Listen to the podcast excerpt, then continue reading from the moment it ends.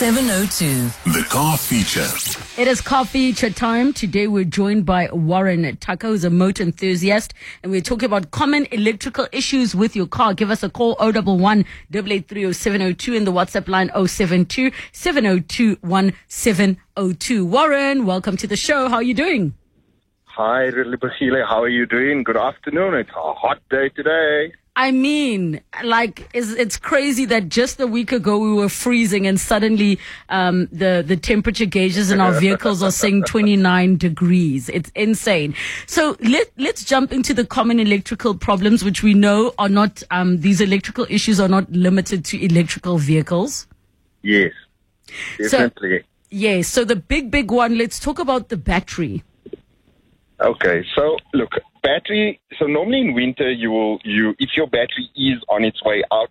Normally in winter, you will those those troubling signs will start to show themselves. So with the temperature drops on batteries um, during well what you have during winter when the temperatures drop, the batteries tend to take a little bit of a knock. Now I'm sure um, most people will say, well, look, you know, my battery's been in my car um, you know, I've just replaced it a year ago and the battery's gone. Well, nine out of ten times is a date on the battery when the battery's been replaced. And your standard times that you should get out of a battery, depending on the brand, because there's different batteries, there's different qualities of batteries, right? So let's say on average two to three years. Your OEM batteries, which mm-hmm. are your batteries that normally come fitted with your vehicle, right, tend to be um, a little bit more of a premium quality, and they are different kinds of batteries. You'll get a gel battery, you'll get an AGM battery. These batteries will give you five years, but mm. the battery will go at some point, and you will have to replace it. I'm always so suspicious about batteries. I, I, think I'm just not aware of how often they're supposed to be replaced, but I always feel like it's too soon. definitely, definitely. Look, you pay you what you pay for is what you get. Okay, so um, you you'll get these various brands on the market, and most of the time they'll come here with a two with a two year warranty. And normally the battery will last a little bit beyond that warranty, sort of. So it will give you like an extra year, maybe, and the battery will then go. It's also, you know, people will say, yeah, but I don't drive at night. I'm not mm. heavy on my battery but it's got a lot to do with the health of your alternator on your vehicle. If the alternator on your vehicle is maybe not as healthy as it should be, you know, it's it's aged a bit. It's got to do with all of those things. Mm, mm, mm. All right, and of course, um, if you want to see, you, will almost know that your battery's faulty by your, you know, it needing to be jump started and um, it being swollen or radio not turning on and things like that. It's quite an easy one to diagnose. 100%. Look, normally, wintertime, the battery, you wake up one morning and the car's dead. There's yes. not sufficient charge in the battery to to light up the electronics on the vehicle. You might not even be able to unlock the car. Yes, and yes. The battery is basically said, thanks, cheers, bye bye. And you've got to replace them. You've yes. got to replace it. Yes. All right, let's talk about the alternator. Okay, so what your alternator is, is your alternator is the charging unit on your vehicle that charges your battery. Okay, so it runs off a serpentine belt that runs off the pulley, off the, the crank pulley. And what that does is, as your engine is running, it has a regulator behind it so that it keeps a constant charge to the battery. Most modern cars, that regulator is controlled by the car's ECU and it will control the charge on the battery. Okay, so when the car when the when the car is when you've got quite a bit of electronic equipment on in the car, so you've got the radio on, you might have the navigation going, you might be listening to one of your favorite songs, you might have the aircon going. So the car's going to, the, the ECU is going to tell the alternator, listen, I need more power because we are drawing, there's a big draw on the battery at the moment because we're running, um, we are currently running off, um, off, off the battery. So give me more power. Okay. Yes, and what are the common things to look out for that can be an indication that the alternator is a problem? Correct.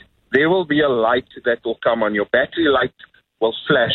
It will come on dimly and it will flash at you and you'll notice, but hang on, the battery light is coming on and off and it's flicking. It's on and off. That's an indication that there's not sufficient charge going that your alternator might be on its way, um, and it might either need replacing or refurbishment. Yes, yes. All right, and then the wiring. Yeah, that's a big one. So, because we've gone all organic with the way we produce cars, um, the insulation, the wiring insulation, is made of organic material, which is great for the environment, but which is even better for rats and mice because this is an endless source of food um, for them.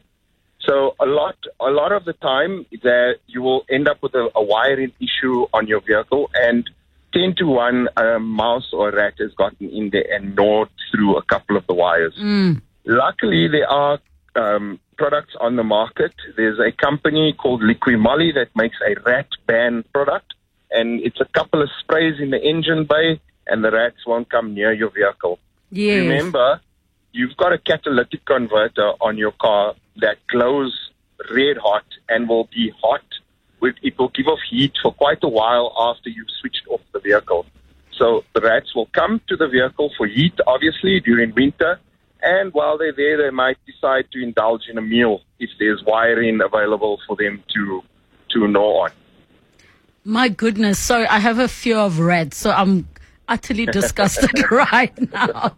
Let's quickly go to the lines. We've got uh, Brad in Alberton who has got a question. Hi, Brad. Hi, uh, how are you doing? Good, thanks, and you? Okay, man. Just a quick question. Uh, the fan on the 1300 engine, sometimes it works and then sometimes you got to connect it direct to the battery for it to work. What would be the cause of that? I didn't hear the question there. Could you just repeat that again, Brad?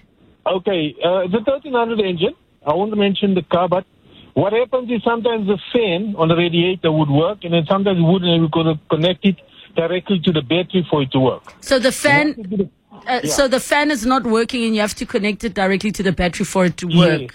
Yes. Warren? So there's a, there's a fan regulator switch that sounds like a Oh, Warren, can you just move around a little bit? The network has gone a little bit wonky on us. Um, uh, can you start again so that Brad can just get that clearly? Warren? Yeah, hi, there you're back. Okay, hear you yes, much better. Yes, if you can just start again, we we missed that. Okay, there's a fan regulator switch that sounds to me like it's faulty. So what that does is is that will tell it, it, uh, the switch closes the minute it reaches temperature. So it closes a circuit and it gives the fan power. Once the temperature's dropped, the circuit will open again and it will switch off the fan. So what it sounds like to me is that the fan regulator switch is faulty and needs to be replaced. If the fan is not coming on when it should and only comes on with direct power, that's an indication that that switch is faulty. Mm, mm. Yeah, so many things that could be the issues. Thank you so much, Brad and Alberton, for that question. Warren Tucker, thank you so much for your time.